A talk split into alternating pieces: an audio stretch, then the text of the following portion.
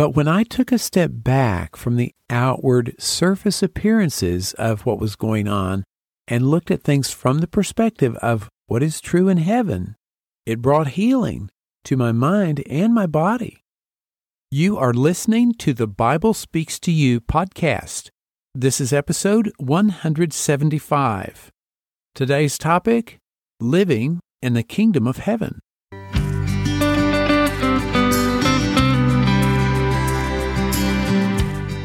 You're listening to the Bible Speaks to You podcast.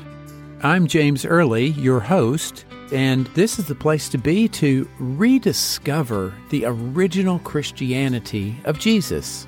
Each week, we talk about how Jesus wanted us to think and act and pray and live our daily lives.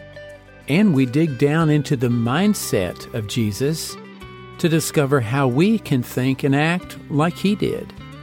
The goal is to experience more of Jesus' promise that the kingdom of heaven is at hand.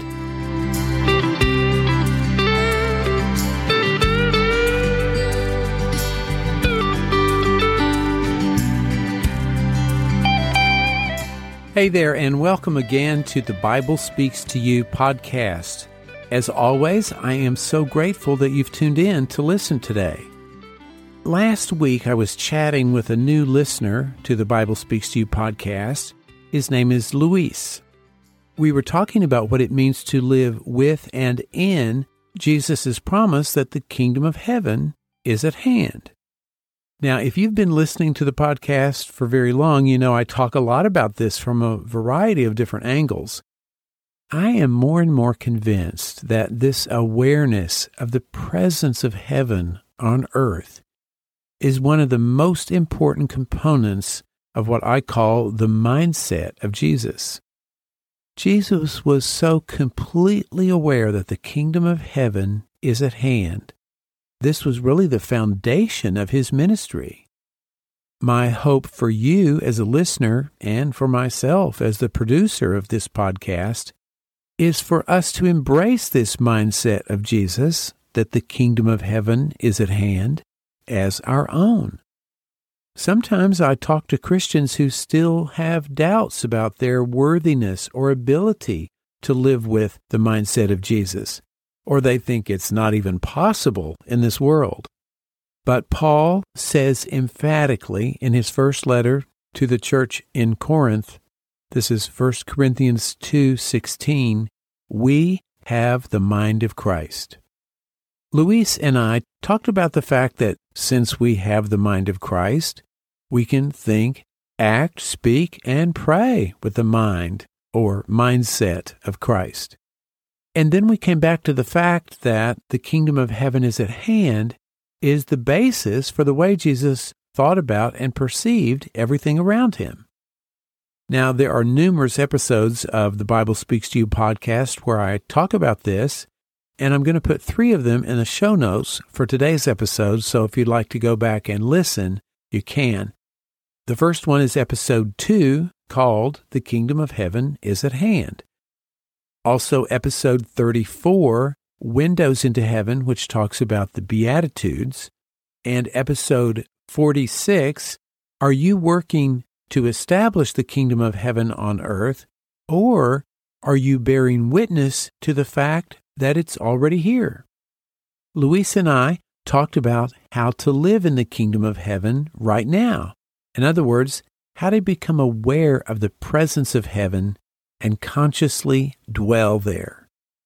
Well, it's really about looking at things from the perspective of what's true in heaven and what's going on there right now and bearing witness to that here on earth. Naturally, Luis was curious to hear some examples of how I had experienced living in the kingdom of heaven. And here's what I shared with him. Once I was at a church meeting that was very divisive. The people on the two sides of the discussion were accusing those who disagreed with them of being deceived and trying to deceive everyone else. Each side was accusing the other of the exact same thing. And it was not just a trivial issue like what color to paint the walls or something like people sometimes fuss about. One side, who had members in positions of authority in the church, had withheld important information from an outside source and only distributed information they agreed with. When I pointed this out, someone from that group said, Oh, they had not done it intentionally, but the tone of his voice was so syrupy sweet and it didn't really sound sincere. They didn't give out this other information, which was important in hearing both sides of the issue. Now, it may not have actually been intentional, but it was nevertheless an oversight and contributed to the negative atmosphere in the meeting. I was really trying to be objective and listen to both sides, although I had feelings about what was right, but one side in particular refused to listen to the other side at all and seemed to be very judgmental and self righteous, all the while putting on this great show of innocence. Well, I was really upset by this, and by the time I got home, I was really angry. In fact, I was fuming. Within the next couple of days, a small growth appeared on my side, and over the next few weeks, it grew bigger. I really felt like this was a manifestation of the bitterness I felt toward those folks at church. Well, or more specifically, toward their attitude. They were nice people. We all liked each other. I just strongly disagreed with them and their accusatory attitude. And that's really putting it mildly. Well, over the next month or so, the growth on my side got about as big as a walnut. There wasn't any pain, but I started to really get worried about it. And so I asked a friend and a very mature Christian to pray for me. I explained everything that had happened, and he told me first and foremost, I needed to see the unspotted nature of God, and then bear witness to myself and all the folks at church as God's image and likeness. He said if God didn't have any spots, then we, as his image and likeness, did not have any spots as part of who we really are spiritually. Whatever spots of self righteousness or deceit appeared to be on us were just like mud that wasn't part of us and which God would wash away. In my prayers, I realized that in the kingdom of heaven, I had no spots, no sins, no self righteousness, no hypocrisy, no judgmentalness, no ability to deceive or be deceived. And I finally got to the point where I could see that that was true about everyone else at church. I prayed this way for a couple of weeks or so, and I got to where I completely forgave those folks at church for what I thought they had done wrong because I could see that in the kingdom of heaven, there is no deception, and no one can be deceived or deceive others or judge falsely. The more I prayed about this, the more deeply I felt this and knew it in my heart. Then one day, as I was changing the bandage, I literally stomped my foot on the floor and said, Thus far and no farther.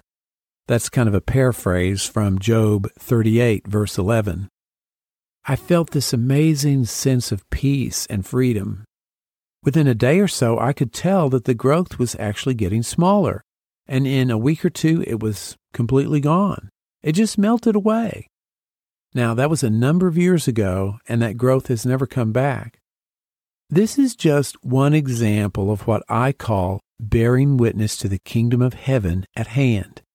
When we do that, it changes what we see and how we see because it changes the perspective we're looking from and the lens we look through. You can do this in your own life looking from the perspective of what is true in the kingdom of heaven right now, ask yourself, what is true right now in the kingdom of heaven about the person you're having a problem with, a challenge at home, a problem at work, a divisive issue at church, or how you see yourself? It takes some practice and discipline to do this, and it's not just a one time prayer but I want to encourage you to give it a try and keep at it. Jesus gives some pretty good advice to help us in this process. This is in John 7:24. He says, "Do not judge according to appearance, but judge with righteous judgment. I was certainly not doing that at that church meeting. That's the New King James translation. In the New Living Translation, it puts it this way Look beneath the surface so you can judge correctly. That night at the church meeting, the appearance was that there were two different perspectives on how to deal with the issues. On the surface of things, there were disagreements and accusations flying fast and furious. But when I took a step back from the outward surface appearances of what was going on and looked at things from the perspective of what is true in heaven, it brought healing to my mind and my body. Now, you may be thinking, hey, James, that sounds great, but I'm not so sure I can do what you're talking about. I just can't see what's going on in heaven right now. And heaven sure doesn't seem like it's here, like Jesus said it is. Well, I know what you mean. I have felt that way many times. But this process of seeing what's true in heaven and bearing witness to the fact that the kingdom of heaven is at hand is not always easy. It's hard work sometimes. But what I've learned is that you'll never see these things with your eyes or hear them with your ears. Even the human mind will never figure it out. Paul points this out in 1 Corinthians 2 9 and 10. He says, what no eye has seen, what no ear has heard, and what no human mind has conceived, the things God has prepared for those who love Him, these things God has revealed to us by His Spirit. When we try to see what God is doing in our lives through the five material senses and understand or make sense of it through just the human mind, we're only dealing with the appearance of things on the surface which Jesus says is impossible to really see what's going on then. So, what's the solution? Well, it's the fact that Paul brings out in that quote from 1 Corinthians that God reveals truth to us through the Spirit. The only way to actually discern that the kingdom of heaven is at hand and become aware of what is true there comes from the Spirit of God revealing it to you. You can't just listen to me or anyone else saying these words and decide you're going to believe it. We all need to, and we all have the ability to receive what God is revealing directly to us. Now, you may be wondering if there's any way to help this process along. Yes, there is. In fact, there are lots of ways to become more receptive to what God is revealing about the kingdom of heaven. Some of the first things that come to mind, and they're pretty obvious, are prayer and Bible study, an earnest, sincere desire to be more spiritually minded, and an honest effort to follow Jesus more closely in your life. Ask God in prayer to open your eyes to see that the kingdom of heaven is at hand and what that means in your life. Study everything Jesus says in the Bible about the kingdom of heaven. Ask God to help you connect the dots, so to speak. Ask for understanding. And then take what Jesus says about heaven and the insights you've gotten from your Bible study and live them in your daily life. Here are some examples of what I'm talking about. Jesus tells lots of parables describing what the kingdom of heaven is like. He uses everyday situations as metaphors to explain deep spiritual ideas. One of those parables is in Matthew 13 33. He says, The kingdom of heaven is like yeast that a woman took and mixed into about 60 pounds of flour, that's about 27 kilograms, until it worked all through the dough. That's a lot of flour. Think of all the bread this lady was making. Now, I would imagine that most women hearing this parable would never have made that much bread dough at one time. 60 pounds of flour is an overwhelming amount to deal with. Jesus was perhaps giving a larger perspective on life than just making a few loaves of bread at a time, and that the kingdom of heaven is immense. So, how does this parable help you and me understand and see that the kingdom of heaven is at hand? Well, is there anything in your life you need to put some yeast into to bring it to life, to cause it to rise and make progress? Making bread dough in Jesus' day was an ordinary task that was part of life. What are some of the daily tasks that you do you could put some yeast into? What about doing the dishes, mopping the floor, mowing the yard? You get the idea, or maybe it could be something at work like filing papers, making copies, or some other routine task. What yeast can you put into those activities? What can you bring from the kingdom of heaven to these activities? How about a little joy, gratitude, and humility? What if you expressed love while doing these things instead of complaining that you had to do them? Once our children were grown and not living at home anymore, my wife and I reassigned certain household duties since we were the only ones here to get everything done. So we decided my wife would do the cooking and I would wash the dishes. When we first started this new arrangement, I really wasn't too happy about having to clean all the dishes and scrub the pots and pans after every meal. I really had no reason to complain. We have a dishwasher and the job was never that hard, but I grumbled about it anyway. After a while, though, I realized this attitude was not helping me feel closer to God or experience the presence of heaven in my life. So instead of grumbling, I made a conscious choice to be grateful for the opportunity to wash the dishes. It was an expression of love for my wife and gratitude for all she did. I actually began to look forward to washing the dishes, and it's really no longer a chore that I don't want to do. I enjoy it.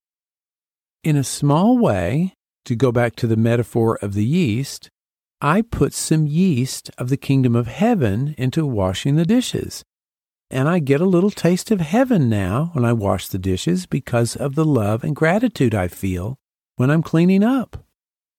So again, I ask you, where can you add some yeast of the Spirit into your daily activities to bring a more spiritual perspective to your life?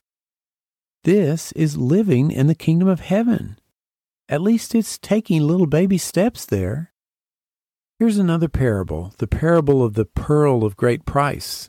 This is Matthew 13, 44 and 45. Jesus says, The kingdom of heaven is like a merchant on the lookout for choice pearls.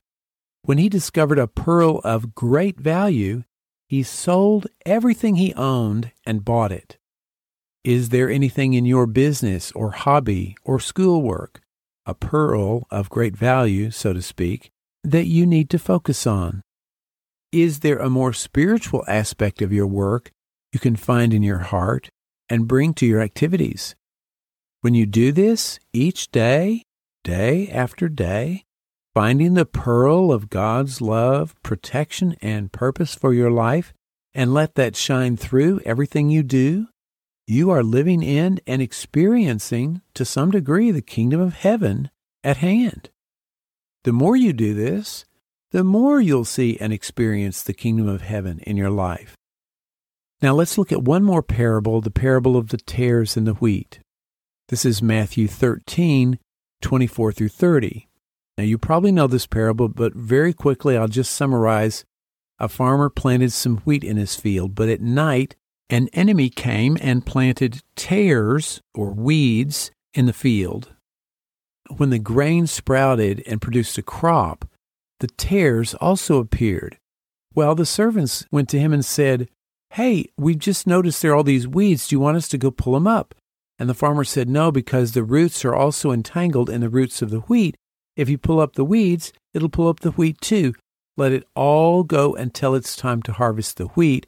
Then we'll go through and cut out the tares, and then we can harvest the wheat normally.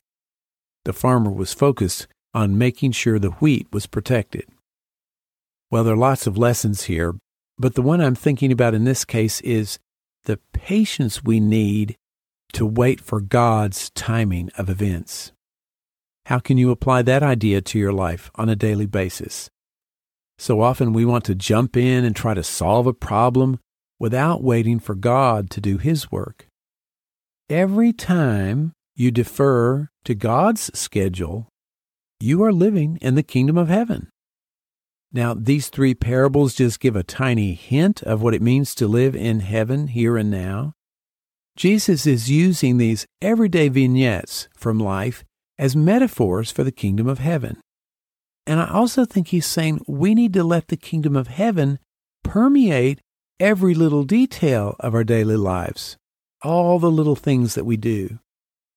Now, a lot of folks think that the kingdom of heaven should appear in some grandiose and dramatic way with angels flying around, blowing trumpets, but actually heaven appears more often following the model in Isaiah 28:10.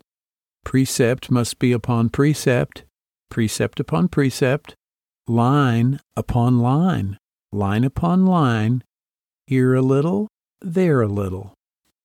When you notice and are faithful over the little ways the kingdom of heaven appears, you'll be ready to receive more of it in the future.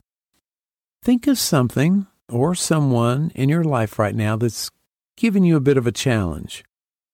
Just from these three parables I've mentioned here, is there an aspect of heaven you can bring to this situation? Can you add just a little bit of spiritual yeast, like the lady in the parable? What do you need to focus on that is of great spiritual value? Where's the pearl of great price you need to focus on?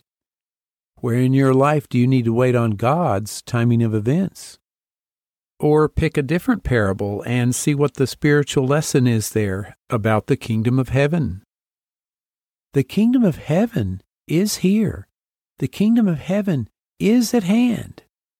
And you can experience its presence right now. Thank you so much for listening. I'm so grateful you tuned in today. If you know someone who might enjoy this episode, please share it with them. And if you haven't subscribed to the podcast yet on the website, go to thebiblespeakstoyou.com and click on the subscribe tab in the menu bar. Fill out the form and you're all set. And when you sign up, I will send you a copy of a prayer guide I put together called Praying with the Mindset of Jesus. If you have any comments or questions about today's episode, I'd love to hear from you. Go again to the website, thebiblespeakstoyou.com, and click on the Contact tab in the menu bar. Fill out the form, let me know what you want to talk about, and I'll be in touch. I can't wait to hear from you. All the Bible quotes that were in today's episode will be in the show notes on the website. You can find those at thebiblespeakstoyou.com forward slash 175. This is episode 175. And if you're listening on a podcast app, I'll have a link to that page in the description. Also, on the show notes page and in the podcast app will be the links to the three podcast episodes I mentioned in this episode.